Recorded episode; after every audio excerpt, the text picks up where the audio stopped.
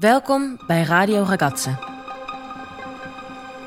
En welkom bij de eerste aflevering van de podcastserie The Evergreen.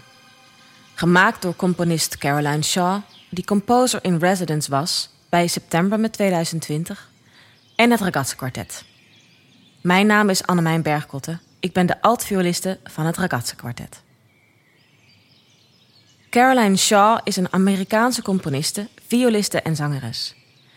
In 2013 ontving ze de Pulitzer Prize for Music voor haar a cappella stuk Partita for Eight Voices.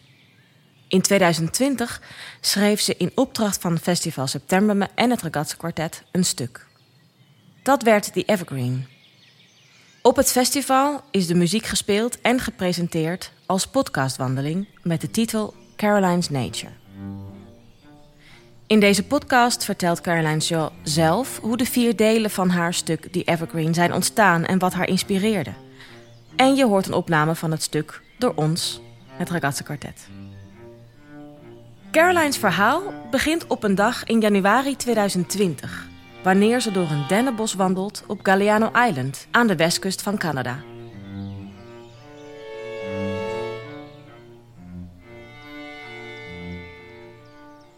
One day in January 2020, I took a walk in an evergreen forest on Galiano Island off the west coast of Canada. I found myself slowing down. My steps were shorter, less frequent. I stopped trying to get to my destination with any real intention or speed. Eventually, I stopped moving altogether. Op een dag in januari van 2020 maakte ik een wandeling in een dennenbos op een eiland vlak voor de westkust van Canada.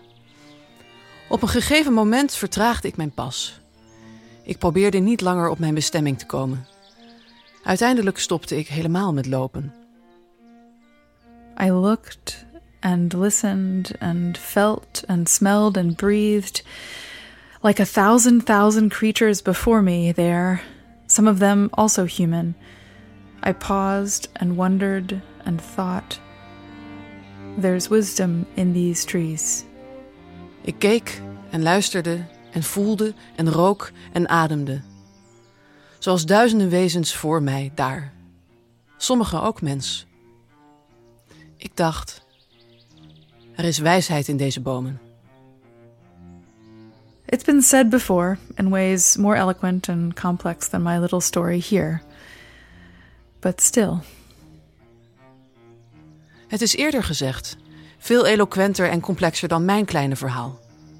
Maar toch.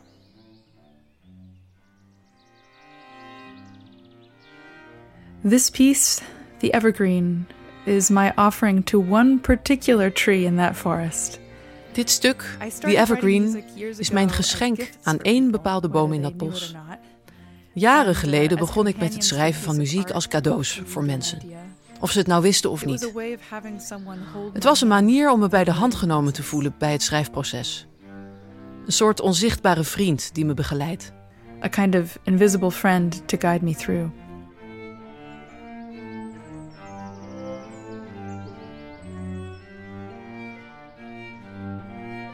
This tree is towering, craggy, warped, and knotted, wrapped in soft green, standing silently in a small clearing where the shadows are more generous to the narrow streams of sunlight that try to speak up in late morning.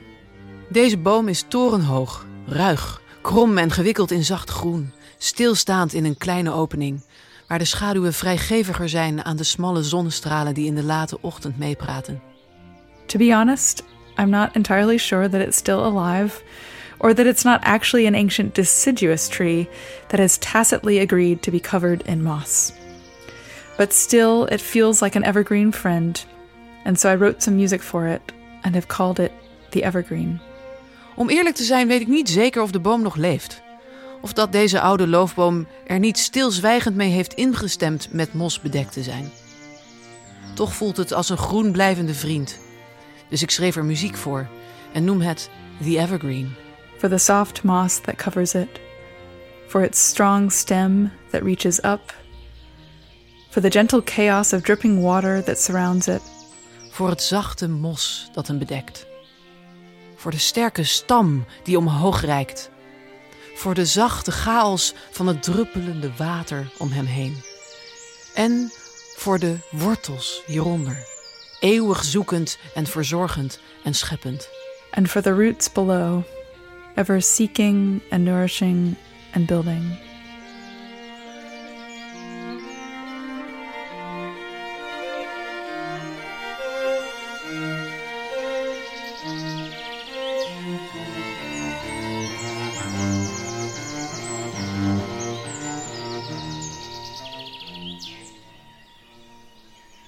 Caroline Shaw woont in New York. Tussen de bewoners, bezoekers, zakenmensen en al het andere verkeer in die grote stad heeft ze een groene oase van rust gevonden. My favorite place in all of New York City is a small community garden on West 48th Street in Manhattan. Mijn lievelingsplek in New York City is een kleine gemeenschappelijke tuin in Manhattan. Hij ontstond in de late jaren 70, toen de buurt nog veel ruiger was. Een groep die zich de Groene Partizanen noemde, groeven een leegstaande kavel uit en creëerde een stukje waar gegroeid en gebloeid wordt. Once you pass through the gate, you enter a world that feels like the inverse of Times Square, just a few blocks away. Zodra je door het hek loopt, betreed je een wereld die voelt als het tegenovergestelde van het om de hoek liggende Times Square. A decades old grapevine drapes a trellis that shades a little table. Bij het tafeltje waar ik dumplings van Ninth Avenue at en in mijn dagboek schreef, biedt een gedrapeerde, tientallen jaren oude druif beschutting. I've even made up my own mythology about a crabapple tree in the middle of the garden. Maybe it's a chorus girl named Daphne. En ik heb zelfs een mythologisch verhaal bedacht over een appelboom midden in de tuin. Misschien is het een achtergronddanseres genaamd Daphne, die in de jaren 50 op Broadway danste en rond 1985 in een boom veranderde.